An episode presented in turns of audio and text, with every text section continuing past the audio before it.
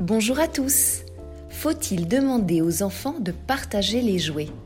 Voilà la question à laquelle la psychologue Héloïse Junier répond dans ce podcast.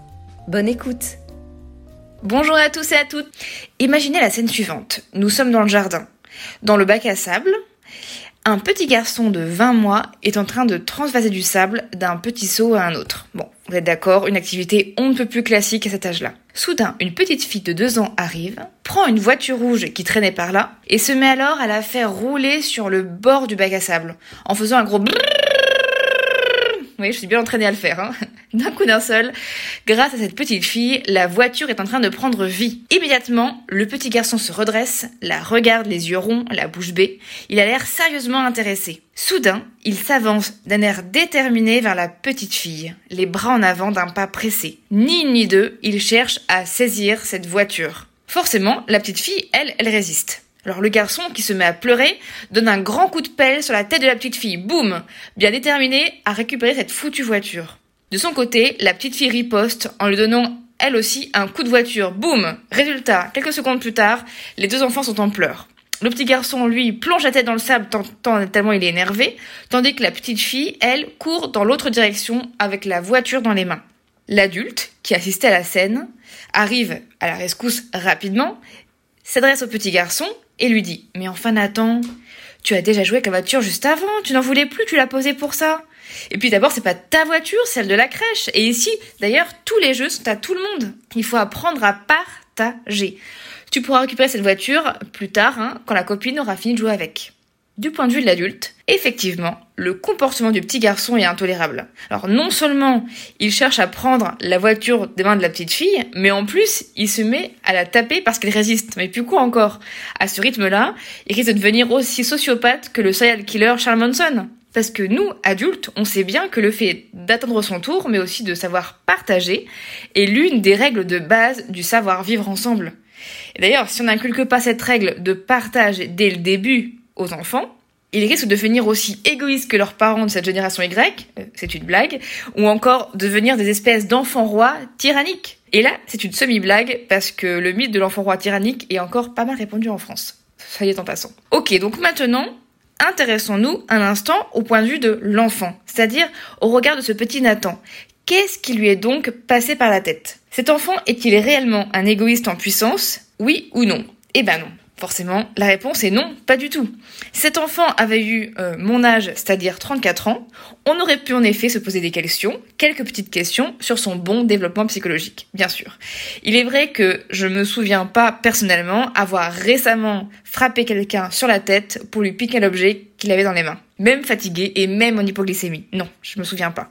Mais alors pourquoi un jeune enfant d'un an, deux ans, même trois ans parfois, en vient-il à agir de cette manière alors qu'un adulte, non Eh bien, si vous voulez bien, reprenons la situation depuis le début. Nathan aperçoit la petite fille jouer avec la voiture. Soudain, la, voiture est mise en mouvement. Aussitôt, l'enfant était pris d'une forte envie de faire pareil que la petite fille. Aussitôt, la voiture rouge était bien plus attractive que ces seaux en plastique qu'il manipulait depuis déjà quelques minutes. Mais pourquoi cette voiture est-elle si attractive pour le petit Nathan? Bah simplement car elle est en train de rouler sur le bord du bac à sable. Ce n'est pas la voiture en elle-même qui attire tant Nathan, mais l'action qu'a la petite fille sur cette voiture-là. En effet, études en neurosciences, et notamment via l'imagerie cérébrale, ont mis en évidence que lorsque nous regardons une personne qui est en train de réaliser une action, les aires visuelles mais aussi motrices hein, de notre cerveau s'activent comme si nous étions nous-mêmes en train de réaliser cette action, alors qu'on ne bouge pas et qu'on est tout à fait immobile. Par exemple, si votre interlocuteur se gratte le nez, là, alors que vous êtes en pleine conversation, votre cerveau va reproduire ce mouvement comme si c'est vous qui vous grattiez le nez. Alors il y a des chances que vous grattiez le nez vous-même d'ailleurs, euh, ou que même si vous n'êtes pas gratté le nez pendant l'échange, vous pensiez après coup vous êtes gratté le nez pendant la conversation. C'est incroyable, non? Et cette forme de contagion motrice, nous la devons à nos neurones miroirs, qui sont maintenant assez bien connus. Donc pour résumer, grâce à l'activité de nos neurones miroirs, miroir parce qu'on réagit en miroir, quand on observe un mouvement chez quelqu'un, notre cerveau le reproduit, un peu comme si nous étions nous-mêmes l'acteur de ce geste. Alors vous me diriez, mais quel rapport avec Nathan et la voiture? Eh ben j'en viens. Justement, quand Nathan voit cette petite fille faire rouler la voiture, son cerveau s'active comme s'il était lui-même en train de faire rouler cette voiture. Cette contagion motrice lui donne envie de faire tout pareil tout de suite. Ce n'est pas qu'il a envie d'embêter la petite fille, ni de lui faire du mal, bah non, il aime bien. Non, il a juste envie de faire comme elle et puis c'est tout. S'il avait eu quelques années de plus, il aurait réussi à s'autocontrôler davantage, à se raisonner, peut-être qu'il se serait dit, bon allez, je vais laisser s'amuser un petit peu avec la voiture pour l'instant, ça va la détendre, et puis quand elle aura fini, ça sera, ça sera mon tour, et puis voilà, il y a pas mort d'homme, je vais m'en sortir. Et puis vraiment, si je trouve le, temps très long, je vais improviser un petit gommage dans le bac à sable, et puis le tour est joué. Hein. Mais malheureusement, hein, euh, à l'âge de Nathan, la capacité à se contrôler, à inhiber ses impulsions, à freiner ses envies, à, en gros à prendre sur soi, hein, entre guillemets, bah, c'est pas du tout encore très opérationnel ni très mature. Ces compétences de contrôle de soi dépendent de la maturité de la partie frontale de son cerveau. Or, cette partie n'est pas pleinement mature avant l'âge de 30 ans. Mais je sais, c'est long. Ce qui explique d'ailleurs pourquoi on retrouve autant de conduites à risque hein, chez les adolescents, mais aussi chez les jeunes adultes. Non plus, ils sont pas tout à fait finis. Tout s'explique, mes amis, tout s'explique. Bref, c'est pour cette raison que notre petit Nathan n'arrive pas à se contrôler et qu'il en vient même à taper sur la tête de la petite fille pour récupérer cette fameuse voiture rouge. Il est donc inutile d'en vouloir à Nathan ou de lui faire des reproches. Aussi curieux que cela puisse paraître, il n'y est pas pour grand chose dans cette histoire. Et puis, il faut dire en plus qu'à cet âge, ils sont pas gâtés, hein, la compréhension de l'autre est encore très pauvre. Ils ont encore une faible distinction entre la conscience de soi et la conscience de l'autre. Cela émergera un peu plus tard, vers 3 ans environ, âge de leur entrée en maternelle à peu près. C'est à ce moment qu'ils commencent à jouer d'ailleurs ensemble, euh, l'un après l'autre, de manière alternée et complémentaire. Avant cet âge, ils jouent plutôt ensemble à faire la même chose. Donc vous voyez, le jeu est vraiment différent. Après quoi, vers 4-5 ans, et ça va encore continuer, ils vont encore maturer, ils vont encore se développer, et ils vont commencer à se bien se décentrer pleinement. C'est-à-dire qu'ils vont commencer à attribuer à l'autre des états mentaux, des envies, des croyances différentes des leurs. Ce qu'on appelle la fameuse théorie de l'esprit. Donc toute cette construction de qui est l'autre hein, va prendre du temps, beaucoup de temps. Je suis d'accord avec vous, c'est beaucoup trop de temps. Et une chose est sûre, à l'âge de 1 an, 2 ans, 2 ans et demi, 3 ans, bah, cette construction est encore inaboutie. Donc il va falloir faire avec. Mais alors, comment réagir? Hein, doit-on les laisser se taper dessus, ces enfants, ou leur répéter 453 fois par jour qu'ils doivent apprendre à partager? Eh ben non, évidemment. Déjà, demander à un enfant si jeune de partager n'a pas vraiment de sens pour lui. Déjà, le mot partager en lui-même est un terme abstrait, que tous ne sont pas en capacité de comprendre. Vous voyez, il ne s'agit pas d'un terme, d'un mot que l'on peut toucher, comme le mot pomme par exemple, ou d'un mot que l'on peut expérimenter avec son corps, comme le mot euh, sauter euh, par exemple.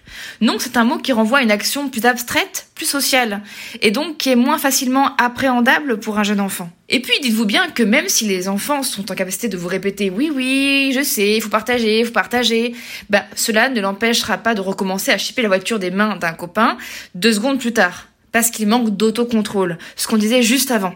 Et sans oublier le fait que Petite cerise sur le gâteau, partager est en soi une activité pas non plus très naturelle pour un très jeune enfant. Rappelons que le jeune enfant est par nature un être très auto-centré, avec une faible compréhension et conscience de l'autre. Hein, elle est en émergence. Et même si l'enfant, le petit humain, est un être naturellement social, ça veut dire qu'il naît avec un cerveau social qui est programmé pour le faire interagir avec ses congénères, ce qui est plutôt pas mal pour survivre dans le monde, il n'est pas un être naturellement sociable. C'est très différent. Donc, ne nous emballons pas et ne lui demandons pas la lune puisqu'il n'a aucune fusée magique pour l'atteindre. Pour le moment, du moins. Autrement dit, leur rappeler qu'ils doivent partager les jouets et les encourager à atteindre leur tour, pourquoi pas, mais leur en vouloir s'ils n'arrivent pas à partager, alors là, bah non, ça n'a plus de sens. Mais du coup, sur le moment, que peut-on faire? Bah oui, puisque sur le moment, il faut quand même bien réagir. Hein. Alors idéalement, quand un enfant n'arrive pas à partager sur le moment, et je mets le mot partager entre guillemets, il faudrait lui donner le même jouet que celui qu'il vise. À savoir ici, dans le cas du petit garçon, une voiture. Mais attention, pas une voiture verte, ni une voiture orange, ni une voiture bleue, bah non. Hein, ça serait trop facile. Non, une voiture rouge, du même modèle, de la même marque, de la même taille et de la même matière que cette foutue voiture rouge. En gros, il faudrait que l'on puisse fournir à l'enfant un jouet complètement identique à celui qu'il souhaite. Non pas pour en faire un petit matérialiste du 21e siècle, non, mais pour lui permettre d'entrer en imitation avec l'autre enfant. Pour favoriser chez les deux enfants, la diade d'enfants, un jeu ensemble, entre guillemets, hein, en harmonie. Bien sûr, cela nécessite que chaque lieu de vie possède un minimum de jouets identiques, ce qui est rarement le cas. Hein, les fabricants de jouets qui n'ont pas une très grande connaissance du développement psychologique des enfants ont tendance à proposer dans un même lot plusieurs jouets différents et non plusieurs jouets identiques. Et c'est fort dommage. Alors le plan B serait de proposer à ces deux enfants deux autres jouets identiques et d'initier vous-même leur épisode de jeu en mettant ces jouets en mouvement et donc en stimulant leurs neurones miroirs. Mais bon, cela demande aussi hein, est-ce qu'il y ait deux autres jouets identiques disponibles au même moment dans la pièce? Ce qui n'est pas non plus gagné. Hein. Et le plan C serait de proposer aux deux enfants de jouer avec ce même jouet, donc la voiture rouge, mais de manière alternée. Alors non pas en disant Nathan par exemple, euh, bah laisse un peu jouer la copine, euh, la voiture elle la rendra plus tard. Non, parce qu'à cet âge-là, le plus tard ne veut pas dire grand-chose. Le mieux serait d'accompagner vous-même ce jeu en alternance, en disant par exemple, voilà Nathan, toi, tu veux jouer avec la voiture? Eh ben la, Chloé aussi. Alors les enfants, ce que je vous propose, c'est que vous allez jouer chacun votre tour à faire le tour du bac à sable avec la voiture.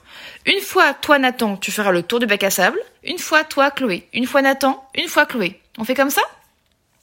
J'ai bien confiance que cette réaction demande de la part de l'adulte une certaine disponibilité. Tout ça pour dire, pour conclure, croyez-moi, le jeu envoie la chandelle. Cette imitation, se faire pareil, est vraiment bénéfique à l'enfant. Dans le sens où ça va développer chez lui son empathie, aiguiser sa compréhension de l'autre, sa sociabilisation, et donc son savoir-vivre ensemble, une compétence qui nous est si chère à nous, adultes.